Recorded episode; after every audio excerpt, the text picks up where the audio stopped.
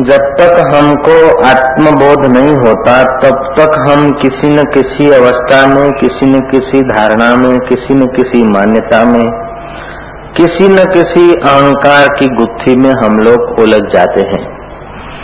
और ये उलझान एक दो आदमी की नहीं, दस बीस की नहीं, हज़ार दो हज़ार की नहीं, लाख करोड़ की नहीं, सारी दुनिया की है उलझान। इसलिए बहुमती जिन के वातावरण में हम लोग रहते हैं तो करोड़ों उलझे हुए हैं। उन करोड़ों उलझे हुए में हम भी उसी साथ उलझ जाते हैं। गोरखनाथ बोलते एक भूला, दूजा भूला भूला सब संसार। विण भूला एक गोरखा जिसको गुरु का आधार। तो हम इतने सदियों से भूले हुए व्यक्ति हैं, एक बात। दूसरी बात, हम पैदा होते हैं भूले हुए के द्वारा। जीते हैं तो भूले हुए व्यक्तियों के अंदर। हँसते हैं तो भी भूले हुए के व्यक्तियों के अंदर, रोते हैं तो भी भूले हुए व्यक्तियों के अंदर। तो आत्मा की असंगता का, आत्मा की व्यापकता का, आत्मा की निष्प्रियता का हमें बोध नहीं है तो अहंकार जैसा वातावरण बनता है, ऐसा हो जाता है। आत्मा साक्षी विभू पूर्ण एको मुक्त मुक्त चिद क्रिय असंगो निष्प्रिय शांतो।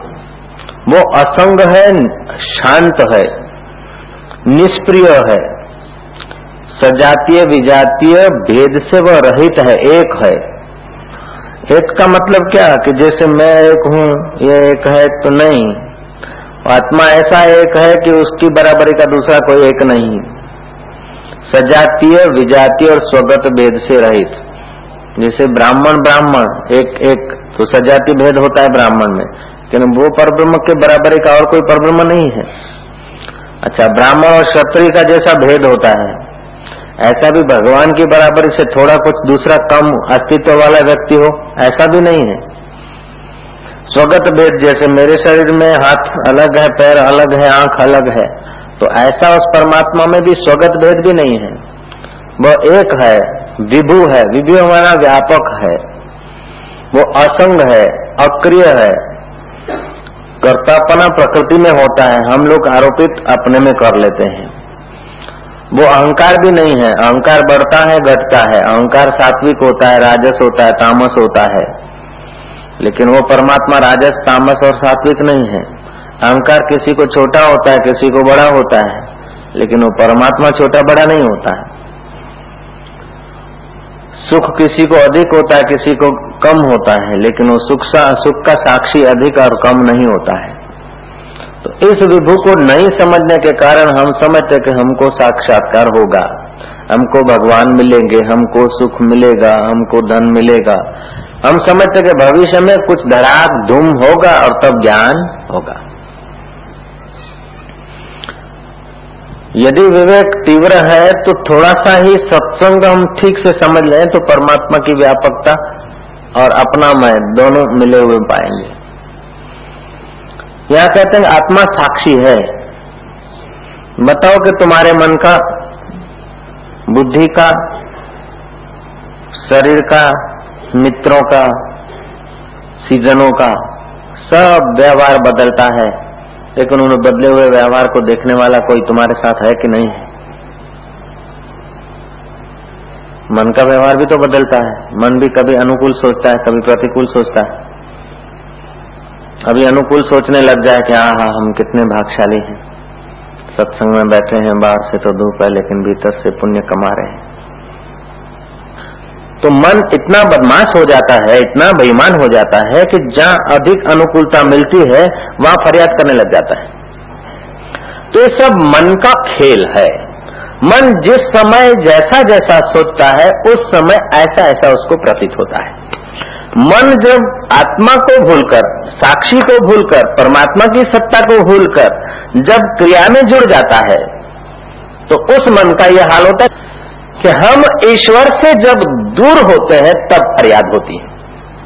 लोगों में यदि साक्षी अपना स्वरूप देखें तो भी फरियाद नहीं होती। और देह को हमारी देह नहीं है, हमारे को कभी थाक नहीं होता।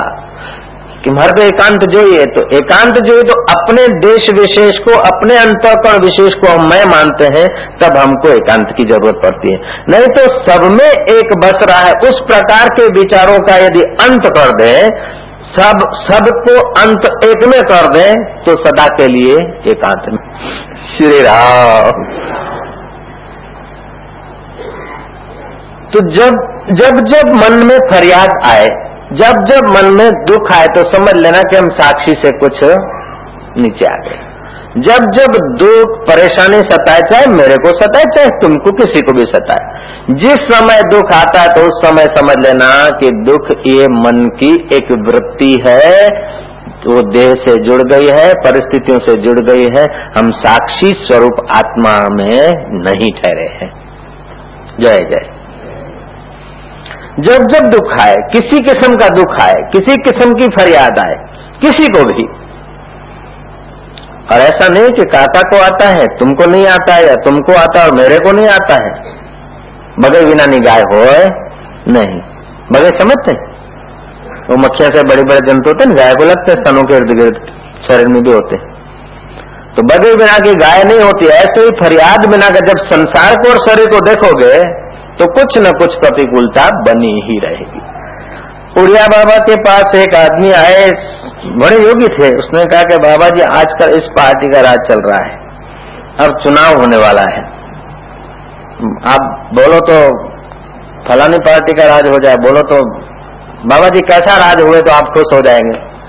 कैसा राज्य बने तो आप खुश होंगे बाबा ने कहा, जो चीज़ बनेगी उसको देखकर खुशी मूर्ख लोग होते हैं। ज्ञानी तो अपने आप में खुश होते हैं। जय जय। और जो बनेगी उसमें सब लोग खुश नहीं होंगे।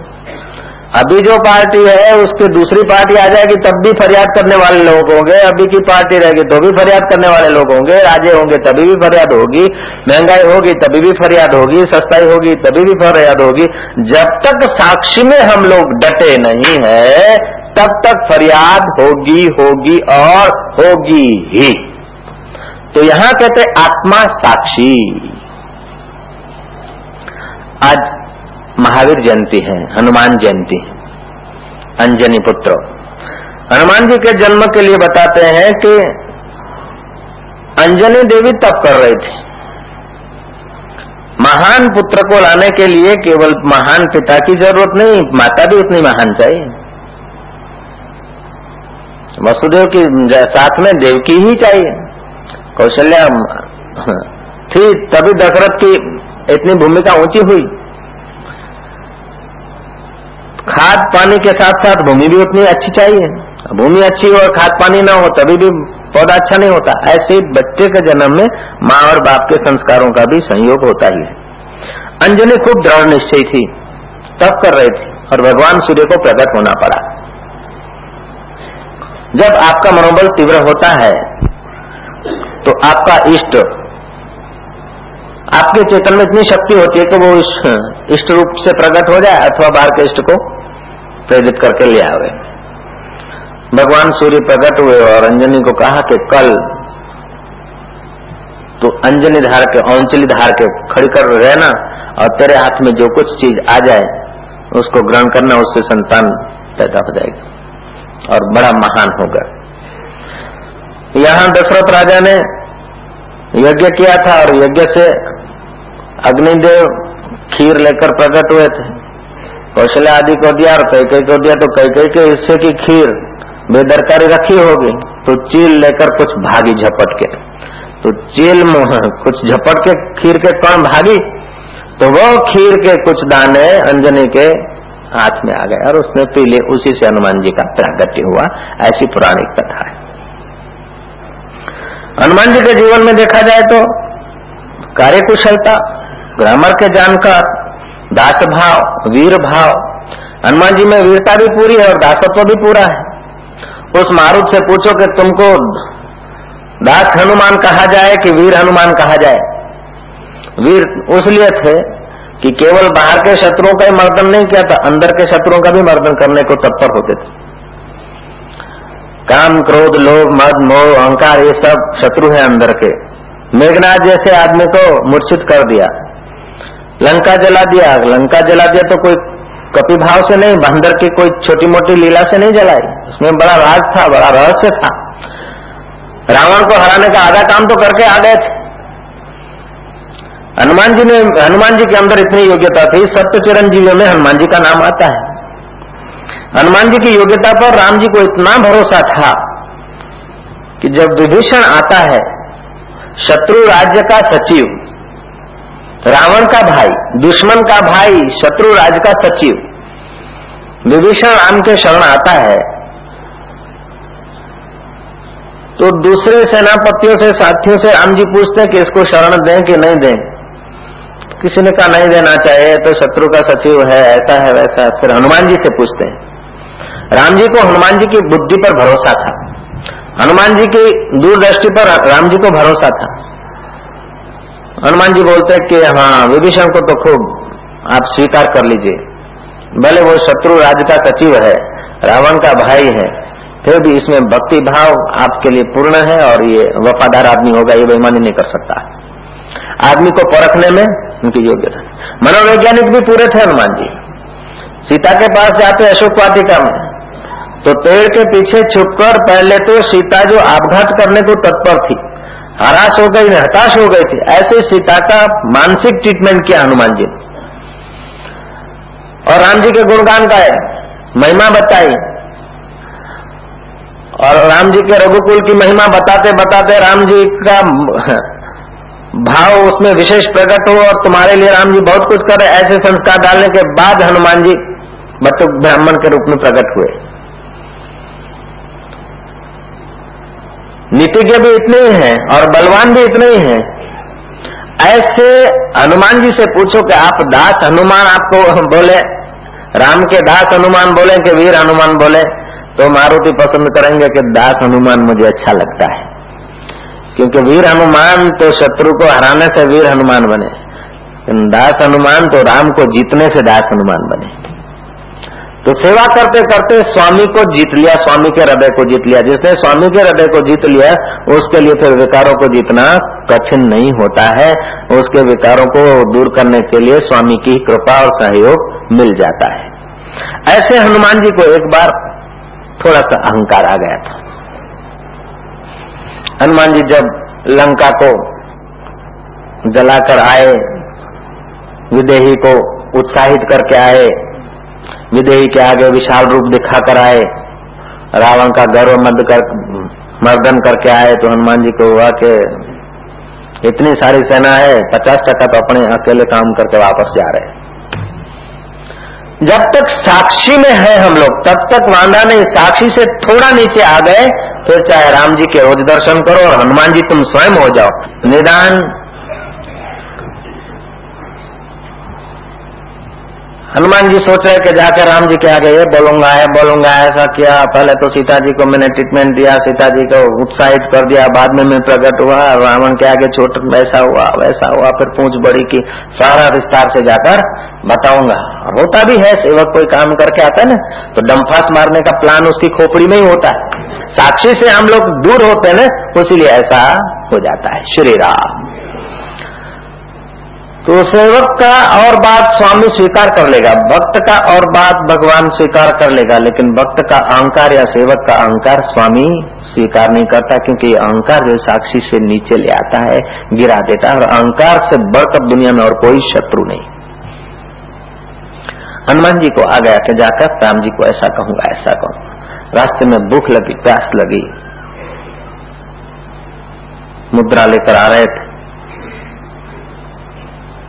देख सके हो एक ऋषि बैठे हैं। ऋषि के वहाँ, ऋषि को बोला, ऋषि पर मुझे प्यास लगी खूब।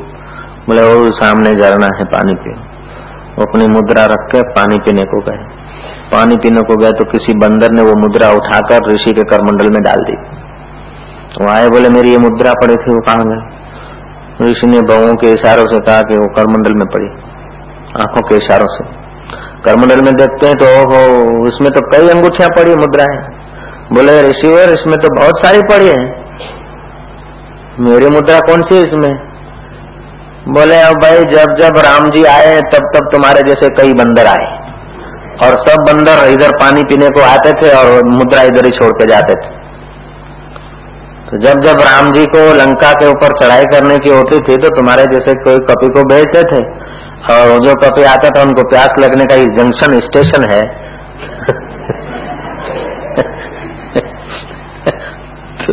हनुमान जी सोचते करे। तो आप बताओ कि हनुमान जी कितनी बार आए? ये राम जी आगव सरकार कितनी बार आए पृथ्वी? बोले, ये अंगूठिया गिन लो। मेरे होते होते तो इतनी बार आए। उसके पहले दूसरे ऋषि थे, तब कितनी बार आए तो भगवान जाने।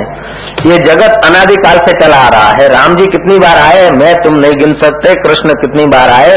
मैं तुम नहीं गिन सकते। तुम कितनी बार आए? तुम नहीं गिन सकते। आप तो दूसरों को क्या गिनोगे? ओम ओम ओम। हनुमान जयंती है हमारी माँ। हनुमान जी सोचते रह गए, बोले अच्छा तो फिर मेरी मुद्रा ले ले जाओ कोई भी। ले गए वो जो हनुमान जी को, मैंने ये कर दिया ये कर दिया। उदास उदास आए। कार्य तो करके आए, लेकिन बीच में जो था ना, जिससे अहंकार उत्साहित होता है साक्षी तो क्या उत्साहित होता है? साक्षी न गलता है, न सड़ता है, न जलता है, न बढ़ता है, न घटता है। उत्साह, अनुत्साह, आमली खाना या शक्कर खाना, ये सब अहंकार को ही होता है, ब्रह्म को थोड़े लगता है कुछ। जो कुछ होता है, जीव को ही जोखम है, साक्षी को जोखम कभी कोई कर ही नहीं सकता। ओम ओम ओम। हनुमान जी थोड़ा उदास थे। राम जी पूछते कि कहो हनुमंत, क्या बात? बोले प्रभु जी बात तो ठीक है ये ये सब कार्य तो हो गए। हम्म, वो अंगूठी मैंने रखी थी ऋषि के करमंडल में देखी तो बहुत सारी अंगूठियाँ थी। और अब मैं ये सोचता हूँ कि आप कितनी बार आए होंगे और मेरे जैसे बंदर कितनी बार काम करके गए हो मेरे को समझ में नहीं आता। बोले अब समझ से परे तत्व को समझने की कोशिश भी मत करो। ऋषि का रूप लेकर मैं ही वहाँ प्रकट हुआ था। तेरे जरा फूगे को जरा ठंडा करने ओम ओम ओम ओम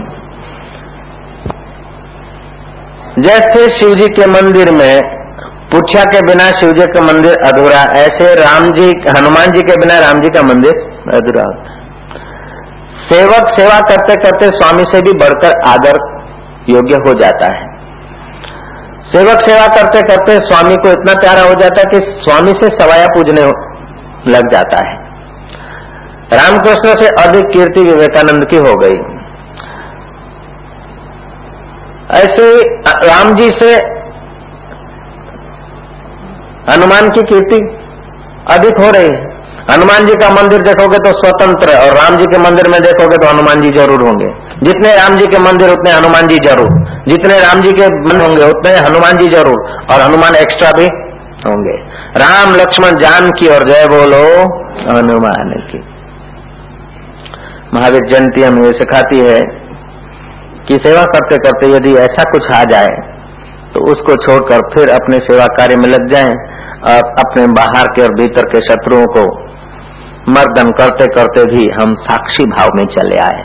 मर्दन करने वाला और मर्दन होने वाला ये सब माया में होता है, साक्षी में कभी नहीं होता। वो साक्षी ज्यू का त्यों है अष्टावकर बोलते हैं, आत्मा साक्षी विभू पूर्ण लेकिन अहंकार इतना अटपटा है, ये नहीं है कि अहंकार केवल हनुमान जी को आ गया या तुम्हारे को आ गया या उसको आ गया।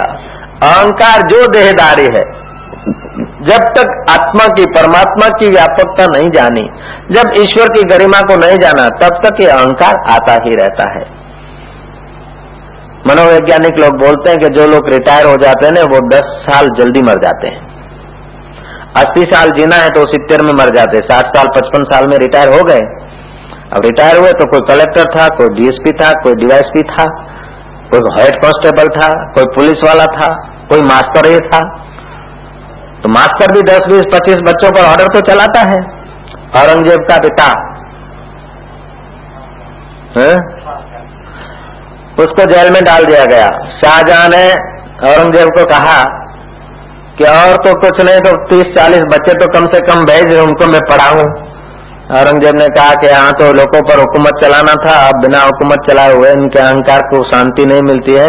अब कम से कम तीस चालीस बच्चों को पढ़ाने के बहाने भी उनको ऑर्डर चलाएँगे। बच्चों की व्यवस्था कर दी। लालबू झक्कर हेड कांस्टेबल था। हेड कांस्टेबल एक महिला कार चलाए जा रहे थे। उसकी कार में कोई बत्ती बत्ती नहीं जलती विशल मारे। नाम लिखने में डायरी खोली और नाम लिखने लग गया।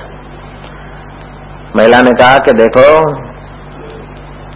हेड कांस्टेबल पुलिस वाले साहब, छोड़ दो, नाम वाम मत लिखो, मेरे को बत्ती का पता नहीं था, मैं स्विच ऑन कर देती हूँ। लिखे जा रहा है। बोले, नगरपति में, मेरा परिचित है, लिखे जा रहा है। बोले, डीएसपी हमको जानता है। वो लिखे जा रहा है। बोले, पुलिस कमिश्नर भी हमारे परिचित हैं। वो भी हमको जानते हैं।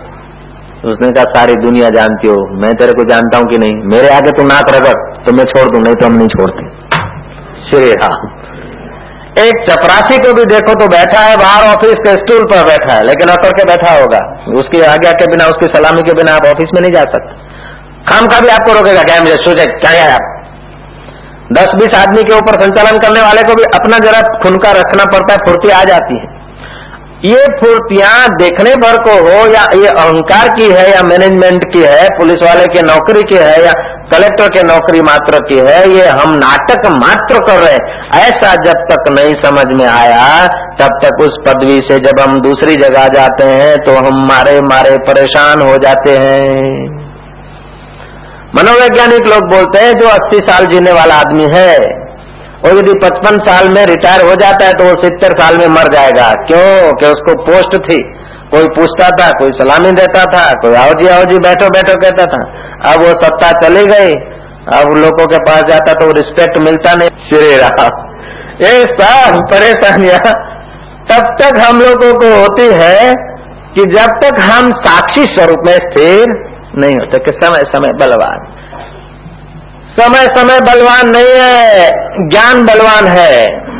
समय क्या बलवान है? समय तो बेवकूफों के लिए बलवान है, मूर्खों के लिए, अज्ञानियों के लिए समय बलवान है। ज्ञानी के लिए समय कुछ नहीं, समय माना काल। यानी तो काल के सिर पर पैर रखते हैं। अकाल अपुरुष हो। अरे, तीन दिन भी नहीं रह सकते थे और आ गए, और तीन महीने तक चिट्ठी नहीं लिखी तो क्या हुआ? आखिर जिस शरीर को पुचकारा, जिस शरीर को अनुकूलता मिली, वो शरीर पाँच भूतों का है। जो पति मिला है, वो भी कितने दिन तक, और पत्नी मिली तब कितने दिन तक?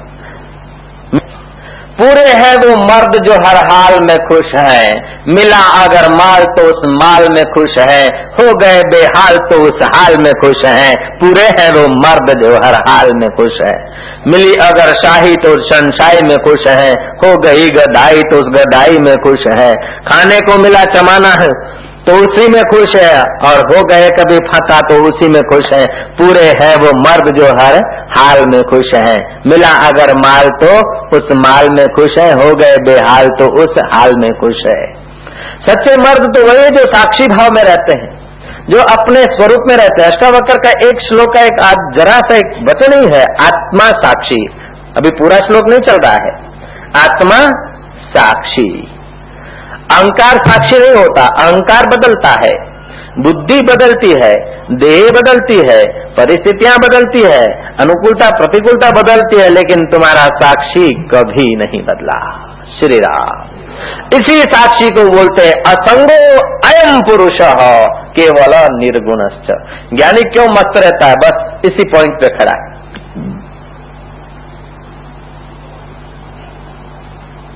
आत्मा के दस लक्षण जो है ना, आत्मा साक्षी है, व्यापक है, पूर्ण है, एक है, मुक्त है, चैतन्य रूप है, क्रिया रहित है, संग रहित है, इच्छा रहित है, शांत है, भ्रम के कारण संसार वाला भासता है। अज्ञान के कारण हम संसार वाले भासते हैं पर ना हम संसार वाले नहीं हैं।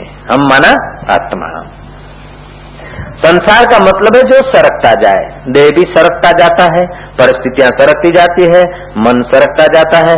अनुमान जैसे अनुमान आए, अंजनी जैसी अंजनी आई, लेकिन चले विभीषण जैसे चले गए, दशरथ जैसे चले गए, कृष्ण जैसे चले गए। जगत में, जगत तो कुत्ते की पूछ जैसा है, कोई आए तो पकड़ रखी तो ठीक, छोड़ दिया तो वैसे की वैसे। जो अपने आप को ठीक करने में लग जाता है, वो जल्दी ज्ञानी हो जाता है। शेरा दुनिया के सब लोग विरोध में खड़े हो जाए, लेकिन तुम अपने आप के साथ नहीं बिगाड़ते हो तो दुनिया के सब लोग मिलकर तुम्हारा कुछ नहीं बिगाड़ते। और जब तुम अपने आप के तरफ़ बिगाड़ने लग जाते हो तो सब मित्र तो क्या परम मित्र गुरु भी तुम्हारे सामने होते हुए भी तुम अशांत हो सकते हो? अनपढ़ आदमी तो अनपढ़ है ही है, मूर्ख आदमी तो मूर्ख है ही है। लेकिन जो विद्वान है, वो भी यदि आत्मज्ञान नहीं है तो वो भी मूर्ख है। ऐसा तत्व ज्ञानियों का अनुभव है। जय श्री कृष्ण। हम लोग अनपढ़ हैं, मूर्ख तो हैं, लेकिन पढ़े लिखे भी हम लोग मूर्ख हो जाते हैं। क्योंकि जिसके द्वारा पढ़ा जाता है, उस परमात्मा को जो का त्यों नहीं जाना तो पढ़ने से क्या मिला? जरा सा दुख हमें दबा ले जाए जरा सा सुख हमें दबा ले जाए जरा सा मित्र हमें घसीट ले जाए जरा सा शत्रु हमें घसीट ले जाए तो हमारी पढ़ाई भी पेट भरने की है, उस पढ़ाई से भी मुक्ति नहीं होती। आद्य शंकराचार्य ने कहा, यदि पढ़ने के बाद तत्व ज्ञान नहीं हुआ तो पढ़ाई किस काम की? अब पढ़ पढ़ लिया और तत्व ज्ञान हुआ तो पढ़ाई की ज़रूरत भी क्या? तुलसीदास कहते हैं, लिखी लिखी लिखी जग लिखो। पढ़ी पढ़ी पढ़ी क्या कीन? तुलसी हृदय रघुबीर न देखा तो वृथा जन्म देन। हृदय में बसा हुआ जो आत्मा साक्षी जो का त्यों, उसमें नहीं ठहरे तो हमारा जीवन वृथा हो जाता है। श्री राम, ये कोई एक व्यक्ति की बात नहीं है, एक परिस्थिति की बात नहीं। हम लोगों के सब की खैर, आप तो ज्ञानी हो, मैं अपने को उपदेश देता हूँ। जय जय। अष्टावक्र बड़ी गहरी बात कर। रहे हैं आत्मा साक्षी विभू पूर्ण। एक तो मुक्त चिद क्रिय वो अक्रिय है, चिद स्वरूप है। ये आत्मा केवल तुम्हारे में ऐसी बात नहीं, कीड़ी में भी उसकी चेतनता है। जीव जंतु में भी उसकी चेतनता है। कीड़ी को तुम सिखाने थोड़े जाते हो कि बच्चों को ले भाग, बारिश आ रही है। मच्छरों को थोड़े सुनाते हो कि बाल में डंक मत मार और यहाँ गाल पे मार, बाल पे मत मार, गाल पे मार। नहीं, उतना अकल तो उसमें भी है। उतनी चेतना तो उसमें भी है। खाना, पीना और दूसरे अपने जैसे पैदा कर लेना, इतना तो मच्छर जानता है। इतना तो कीड़ी मकोड़ी जानती है कि अपने बच्चों की रक्षा करना, अपने बच्चों को सेफ्टी पे पहुँचा देना, अपना खुराक ढूंढ लेना। ऐसी चेतना तो उनमें है। मनुष्य की चेतना उनसे थोड़ी विकसित है, वो साक्षी में ठहर सकते हैं। वो चिद घन में ठहर सकते हैं, वो असंग तत्व में ठहर सकते हैं। हकीकत में तो ठहरे हुए ही हैं। असंग तत्व को हम छोड़ नहीं सकते। आत्मा का तो हम त्याग कर ही नहीं सकते। तुम कितना हज़ार प्रयत्न करो, लेकिन परमात्मा को तुम छोड़ नहीं सकते। मज़े की बात है, परमात्मा को छोड़ तो नहीं सकते, लेकिन आज तक परमात्मा को तुम नहीं पाया भी नहीं, शेरा। क्यों नहीं पाया? कि उसके लक्षण हम नहीं जानते। और देह के लक्षण हम अपने में आरोपित करते हैं। मन का स्वभाव अपने में आरोपित कर देते हैं। बुद्धि का स्वभाव अपने में आरोपित कर देते हैं। संसार का स्वभाव अपने में ढाल देते हैं। इसलिए समझते कि ईश्वर कहीं दूर की चीज़ है और हम कहीं फंसे हुए हम बंधन में हैं, कोई आएगा, कुछ हो गया, तब हम मुक्त होंगे। ज्ञानी को तो बंधन और मुक्ति बच्चों का खेल लगता है। ज्ञानवान की नज़रों में मोक्ष प्राप्ति आत्म साक्षात्कार या बंधन और मुक्ति बच्चों की कहानी लगती। और अपन जैसे अज्ञानियों को अरे हम कब छूटेंगे? मरी जाऊ तो हारू मरिया पछी ठेकाणु पड़तो नहीं मुक्ति पाँच प्रकार की होती है। सायुज्य मुक्ति सामीप्य मुक्ति हम्म, सालोक्य मुक्ति सायुज्य मुक्ति सामीप्य मुक्ति सारूप्य मुक्ति। ये मुक्तियाँ चार हुई। पांचवी मुक्ति होती है स्वर्गीय। लेकिन ये सब मुक्तियाँ होने के बावजूद भी जीव दुखों से सदा के लिए नहीं छूटता है। साहित्य मुक्ति मान, सालों की मुक्ति माना हम जिस देवी देवता को, इष्ट को, भगवान को याद करते, मरने के बाद उनके लोक में हम जाते रहेंगे। सौ साल, दो सौ साल, हज़ार साल, दो हज़ार साल। देवताओं आपके छह महीने और देवताओं का एक दिन होता है। देव